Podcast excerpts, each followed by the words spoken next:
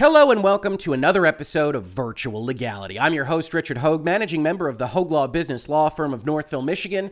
And I'm not going to lie to you folks. Today I am feisty about this particular subject. On your screen right now is the logo for video game streaming service and Amazon wholly owned subsidiary Twitch, which found itself in the news, as it so often does, for DMCA issues this past weekend. The difference, however, is that these are DMCA issues that Twitch is apparently facing that have been faced by YouTubers and Facebook gamers and other folks around the internet for some time, and yet the folks that are responding to this particular Twitch story have seen fit to spread erroneous and terribly, terribly controversial information to unknown Twitch users. And I'm going to try to set the record straight. So if you hear me get a little bit passionate, that's why, if you've been in virtual legality for a while, you know this is a subject matter that's near and dear to my heart and that we've talked about a lot. And what is that subject matter? Well, it's DMCA, fair use, copyright violations, reacts videos, all in one big melange. On your screen right now is a tweet from the Streamer Bans account from this past weekend that says Twitch partner Pokimane has been banned. And I know I've seen her comment here in Virtual Legality. I've also seen Amouranth and some other pretty prominent Twitch users comment on some of these videos. So I know this information is getting out there. I'm very hopeful that it is more useful than some of the other information various streamers are seeing around the web. Now, what is the nature of this story? As Kotaku reports, Pokimane receives first Twitch ban, but it's only temporary. The popular streamer was banned after what? Streaming episodes of the Avatar The Last Airbender cartoon.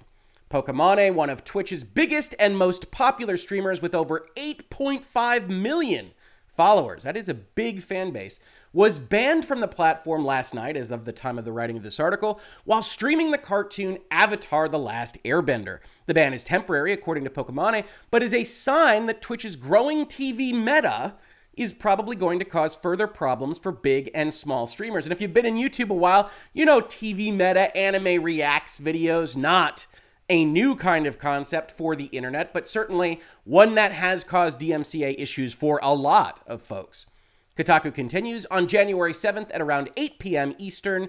Pokimane was streaming to an audience of about 25,000, not insubstantial, while watching the Nickelodeon TV show Avatar The Last Airbender for the first time. And here's what's important. We can't go back and see archived banned streams, so this is always an issue when we talk about these things here in virtual legality. But the description from Kotaku very much sounds like a problem for copyright law in the United States. They describe it as follows The stream featured a live shot of her reacting in the corner of a full screen broadcast of episodes from the show, presumably unedited.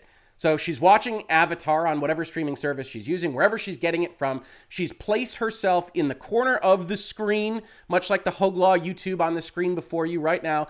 And the rest of the screen is Avatar, meaning that if you want to watch an Avatar episode, you could have watched it easily through this particular portal. Midway through the stream, it's reported that Pokimane received a live DMCA ban abruptly ending the broadcast. Then this article continues for a little while. It says while it might seem odd to stream yourself watching a TV show, this has become a popular trend on Twitch, and it's been a popular trend for some time, at least as long as virtual legality's been around.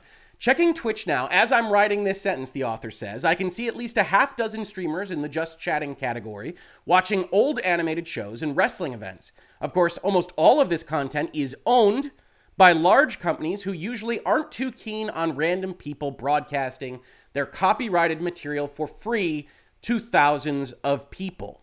And there the argument really ends.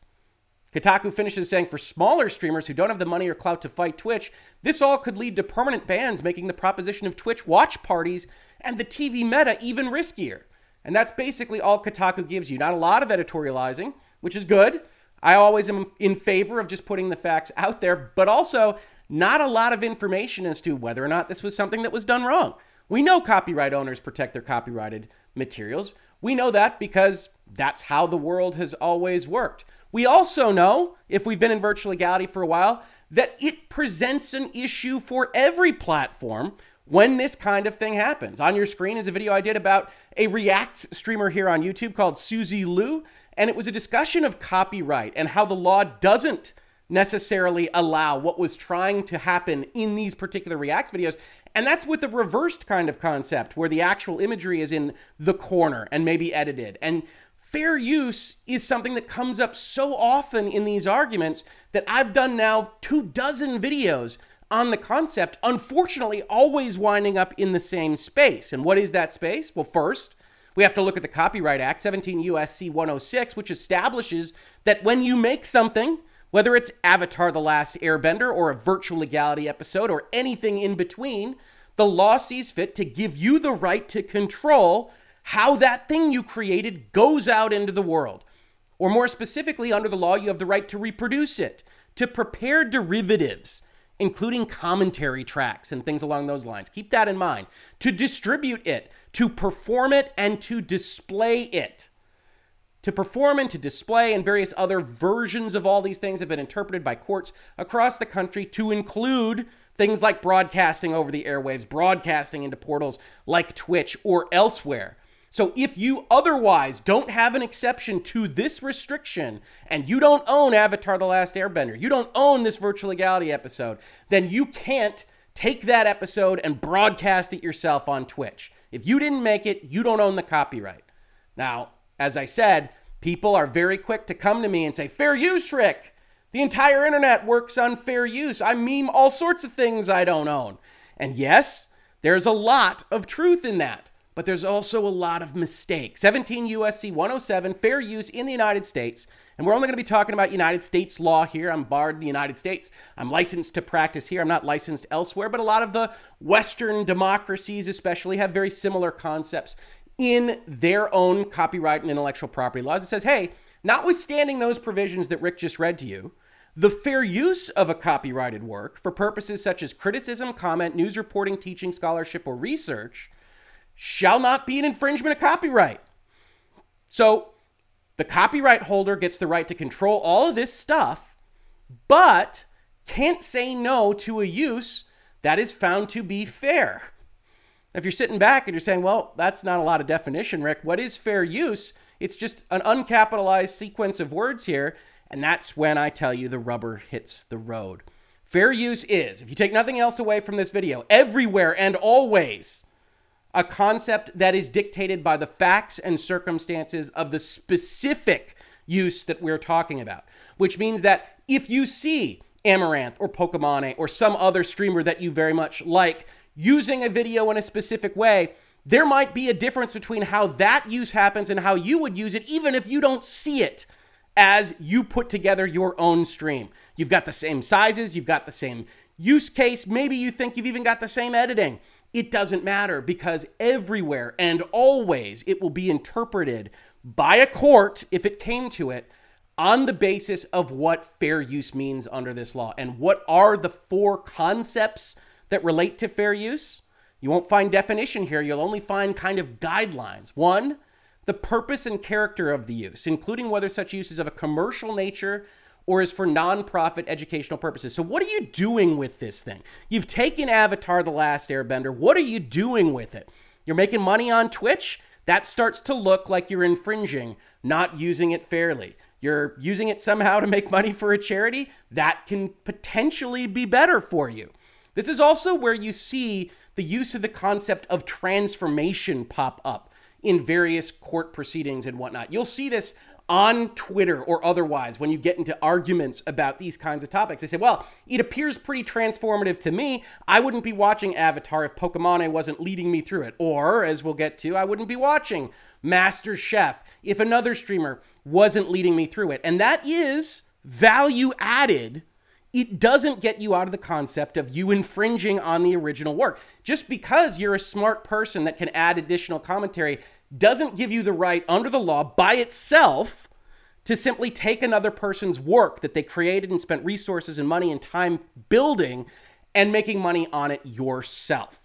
So if you're using it for a commercial purpose, regardless of whether or not somebody would be otherwise watching the underlying material, you can still get in trouble here. The second quality, the nature of the copyrighted work. Here, it's a little bit more amorphous. Is it fiction? Is it something that somebody wrote and drew and then provided to the world? Or is it a video of a volcano going off or a tree falling in the forest? Those are still copyrighted.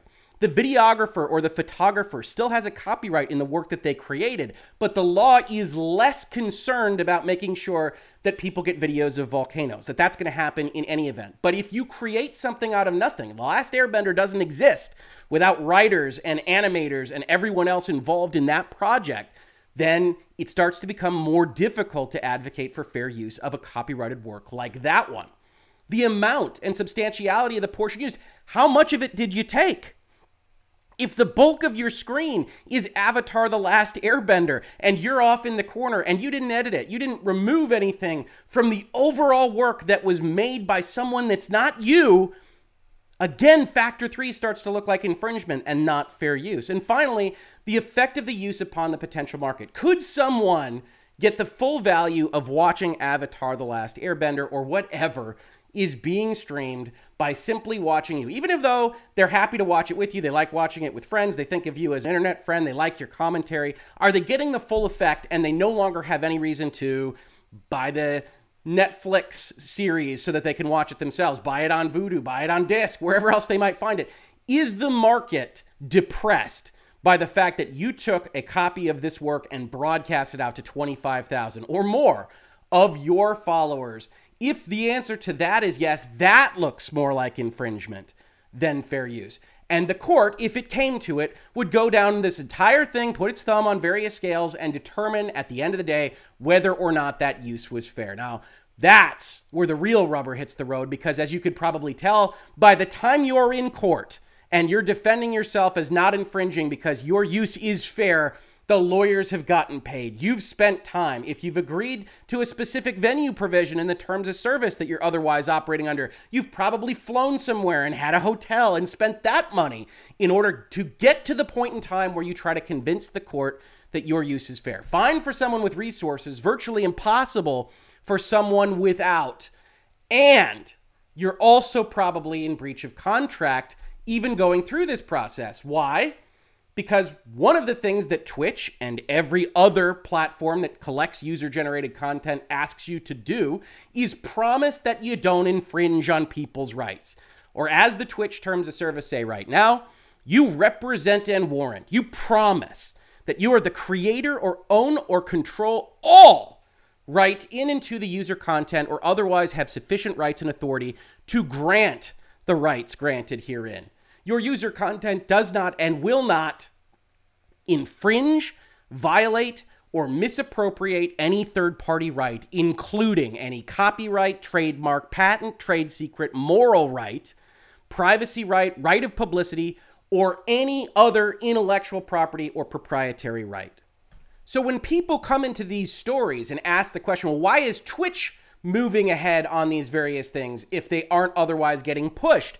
By a DMCA notice or by other parties. We worked on Twitch forever and we had all sorts of music and DJ streams, and it was fine until it wasn't. Of course, the music labels and records and everyone else have created so many problems for Twitch over the last 18 to 24 months that Twitch itself has had major problems, even on its own operational capability, in order to try to deal with all of those things. So, one, they can do it because they can do it under their own terms of contract here, but two, they can do it because they're trying to protect themselves from what are very significant liabilities as a platform if they just allow these things and don't do anything about them. Now, as I've said, Twitch is not unique here. We've covered this here in Virtual Legality regarding Twitch, sure, but also regarding YouTube. One of our most popular videos was about a set of streamers called MXR Plays that claimed that they were being extorted by a company that owned the video clips that they were reacting to. And I did an analysis of that, pointing out that fair use is always facts and circumstances based, and not I or anyone else can promise you that your use is fair. So you have to take on acknowledgement all of these things. It's a risk to stream things onto the internet, and you have to be aware of those in order to properly assess whether or not you can make a livelihood doing this or whatever it is that you might be pursuing. And what's worse is you've got people that have either made it on Twitch or YouTube or Facebook doing things to either pull up the ladder or make it extraordinarily difficult for people to understand what is at stake here. Here on Bad Copyright Takes on Twitter, is a tweet from a man named Hasanabi at Hasan the Hun. And people have told me about this for the entire weekend. I don't know this individual. I apologize for that. But he's apparently very, very, very popular in the millions. He says everything is fair use if the copyright holder doesn't care about pursuing a DMCA claim. Now, there are so many things wrong with that, but first and foremost, a DMCA takedown notice is certainly not the only way that you can bring a copyright infringement claim against another person. In fact, the primary way is a federal lawsuit. And by the time you've got a federal lawsuit served on you, you're in a fair amount of trouble. But even if they decide not to file a federal lawsuit, even if they decide not to file a DMCA claim, one of the big mistakes that people make in this area is that they think that if you don't try to police your copyright, you have somehow waived your ability to control that copyright. Reminder look at this law.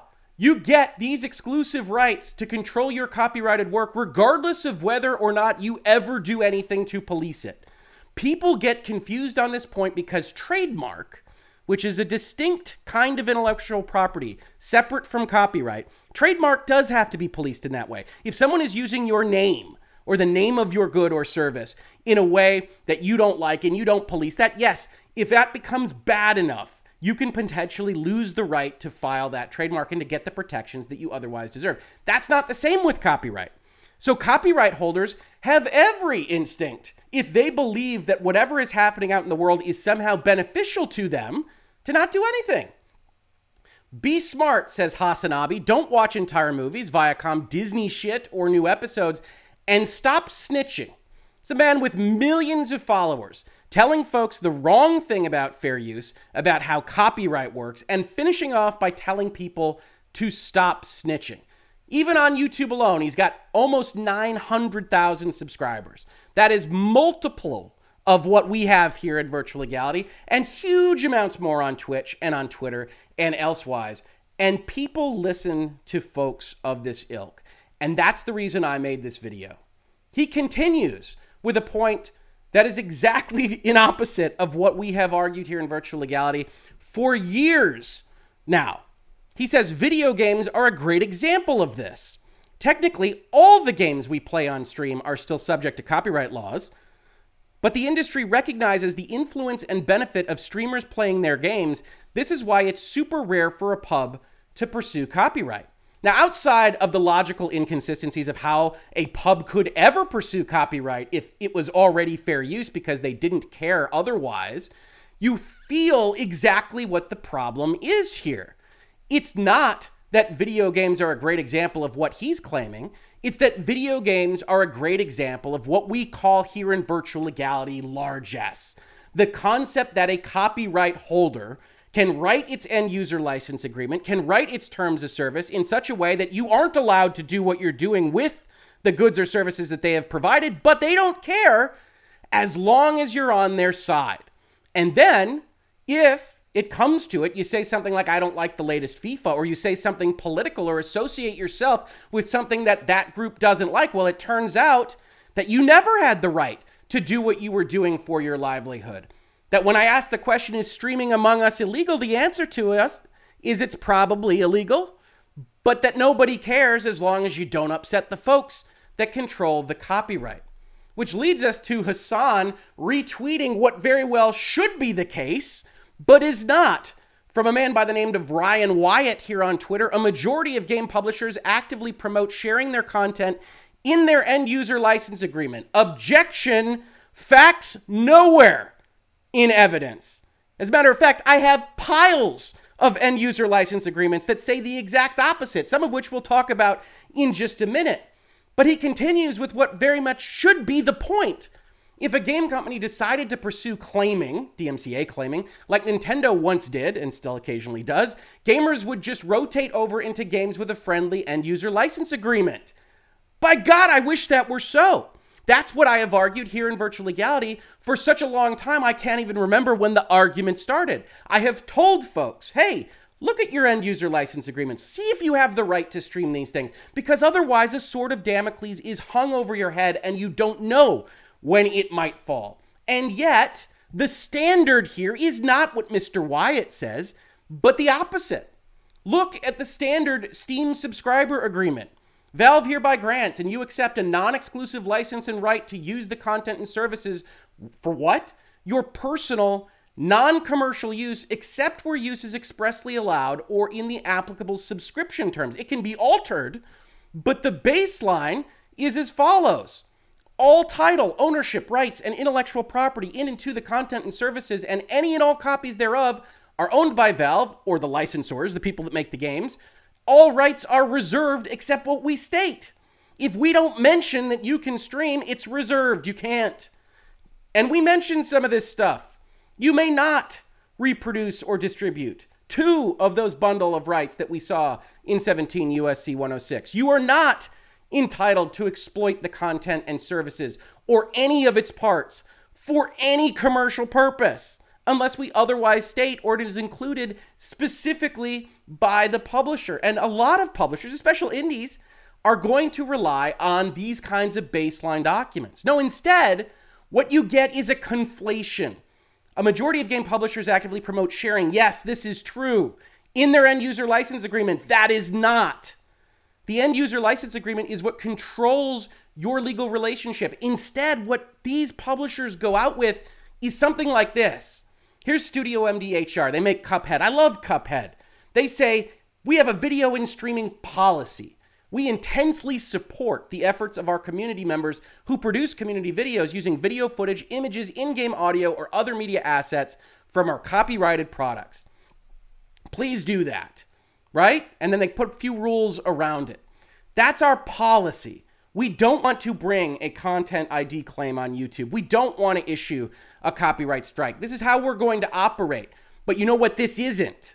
It's not the license that the player actually gets. It's not something that can be relied upon. No, instead, when you go and look about purchasing a copy of Cuphead and you look at the legal info, it directs you to the PlayStation.com software license, specifically the generic one. And this is what a lot of indies would use. It says, hey, the software is licensed to you, not sold. We're used to that. SIE LLC grants to you a limited non exclusive license to use the software for what?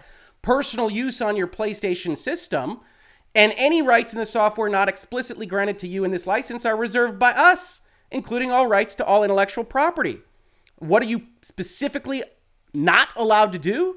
create derivative works, or copy, publicly perform, or broadcast the software without the express prior written consent of Sony Interactive Entertainment. And I'm not stating all of this to call out Cuphead. This is standard protocol. This is the baseline that all video gamers that stream are dealing with. Yes, there are exceptions to this rule. Minecraft, most specifically, has a rule that allows you in the license to stream. I believe League of Legends also has incorporated by reference their streaming procedures. You have exceptions to this, but by God, the baseline is not that you get these rights in your end user license agreement and putting this information out there is deleterious to the cause because it damn well should be. The video game industry is dependent on using places like Twitch for marketing right now. And I've been going on for three plus years about the fact that those end user license agreements should give some rights to the players that are otherwise putting their livelihoods on the line every single time they stream, hoping that Electronic Arts or whomever doesn't decide to swing a sword at their heads. And this crap makes it all the more worse. So when you see these articles, when you have these conversations, understand that fair use is something that can get you out of trouble, but only after you climb up a mountain and you pay the lawyers a fortune. And you better be darn sure you know what you're doing and you're not taking advice from people with 2 million some odd followers or subscribers that can talk to their Twitch person or their YouTube person and get out of the trouble that you or I or anyone else couldn't. This is bad advice. This creates problems. And it creates problems for people that I love, people that are trying to build their livelihoods. Don't listen to this kind of stuff because right now, we are in a situation where streamers should be much more cognizant of what they're dealing with, much more cognizant of what fair use is, especially if they've got 8 million some odd followers and trying to figure out what that means. And no, that doesn't mean just because you're popular or because you think you can yell out fair use like Michael Scott yelling out he declares bankruptcy, that can't get you out of the operation of these laws, these rules, and this status quo. Twitch found itself in trouble because of music. Twitch now knows that it can get into major trouble. Not just the kind of trouble that costs it money, but existential trouble that could cause it to lose its existence. And they're going forward with more steps because so many streamers up at the high end are causing trouble for people when they really shouldn't be. This has been Virtual Legality for today. If you enjoy talking about the business and law of pop culture, technology, streaming, video games, and more, please consider supporting the channel at Patreon. Otherwise, just subscribing and telling your friends we're having these conversations, sharing videos like this one, putting this in every hen house, dog house, outhouse, everywhere else that you can think of to get the information out there that this is the kind of thing that will continue to happen, that that doesn't make the DMCA itself wrong. And I've got plenty of videos about how the DMCA is silly. So please do check those out if you're interested. But that that doesn't make the DMCA itself wrong can help people understand what environment they're operating in and entering into. If you caught this on YouTube, thank you so much for watching. And if you listen to it as a podcast, thank you so much for listening. And I will catch you on the very next episode of Virtual Legality. Virtual Legality is a YouTube video series with audio podcast versions presented as commentary and for education and entertainment purposes only. It does not constitute legal advice and does not create an attorney client relationship. If you have legal questions about the topics discussed, please consult your own legal counsel.